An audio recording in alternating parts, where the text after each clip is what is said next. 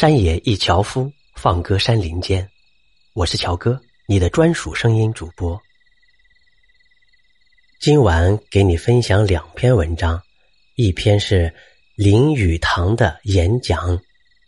上世纪三十年代末，林语堂受邀到法国巴黎演讲。可主办方非常傲慢，不但给他安排的住处很偏僻，还临时通知他说，原定三十分钟的演讲要压缩到十五分钟，省下来的时间要给另一位政府主推的新兴学者。林语堂按下怒气，问了一句：“我是几点开始演讲？”工作人员回答：“林博士，您是九点三十分开始讲，讲到九点四十五分。”林语堂点了点头，说：“把我放到最后吧。另外，我要提前看一下场馆。”啊，当然可以，我们立即安排，只要您遵守十五分钟的约定。”工作人员说：“啊，我会的。”林语堂冷冷地说。第二天，林语堂提前到达了会场。轮到他讲的时候，他并没有像其他学者那样连夜压缩了稿子，又讲得很急。他按照自己的节奏从头讲到尾，讲到第十五分钟时，只讲了一半。林语堂停了下来，说：“我只讲了一半，一会儿我将在活动结束的时候讲另一半。我已经和场馆联系好了，就在这里，有兴趣的可以继续等着听。”说完，他便从容的下台。会议主持人上台做总结，大家都等着听林语堂演讲，纷纷在底下催着他快点宣布结束。主持人十分尴尬，草草讲了几句便收场了。林语堂则在观众的期待中从容的上台继续他的另一半演讲，主办方只能看着，没有任何的办法。今晚分享给你的第二篇文章叫《沈腾的低调》。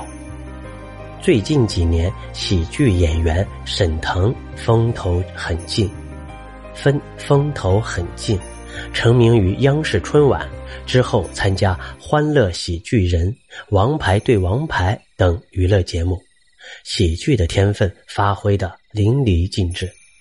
电影《夏洛特烦恼》《西红柿首富》。等上映，更是票房和口碑达到了顶峰。有人说他已经超过了喜剧之王周星驰。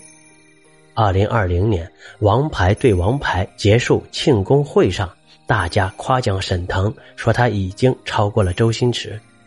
沈腾赶紧说：“哎，如果喜剧是一张考卷，我和周先生是考试的学生的话，那么成绩出来了，周先生考了一百分。”而我考了九十九分，你们认为一百分和九十九分差多少啊？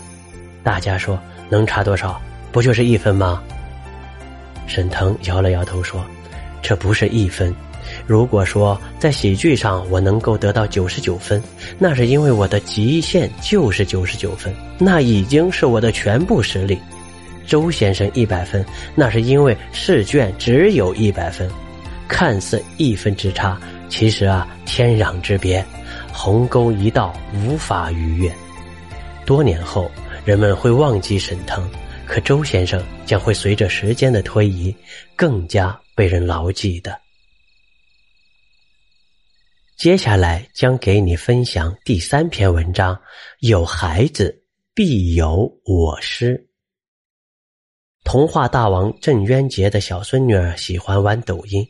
为了跟孙女儿多一个沟通的机会，郑渊洁也注册了抖音。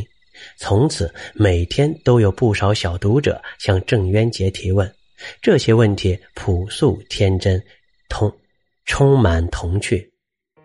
郑渊洁回答问题的时候，完全没有长者的架子，而是与小读者平等的交流。比如，有个孩子留言说：“我在上课，可是我只想刷你的抖音。”郑渊洁回答：“你的学校在哪儿？还能带手机上课？啊，我要把我孙女转过去，因为她的学校不准带手机。”郑爷爷，你能帮我写作业吗？啊，可以啊，但需要互相帮助的。你帮我写童话大王，啊，成交。每回答一个问题，郑渊洁就截图保存，集多了就发布出去。大量幽默、充满智慧的问题文字，吸引了更多的小粉丝，吸引了更多的小粉丝。其中好些小粉丝的爸爸妈妈，当年也是童话大王的忠实读者。郑渊洁说：“郑渊洁常说，有孩子必有我师。”与孩子们的交流，为他提供了源源不断的创作素材和灵感，而孩子们也从他幽默的言语中收获了欢笑，从他充满智慧而中肯的建议中获得了人生的启发。今晚的文章就分享到这里，感谢您的聆听，晚安，好梦。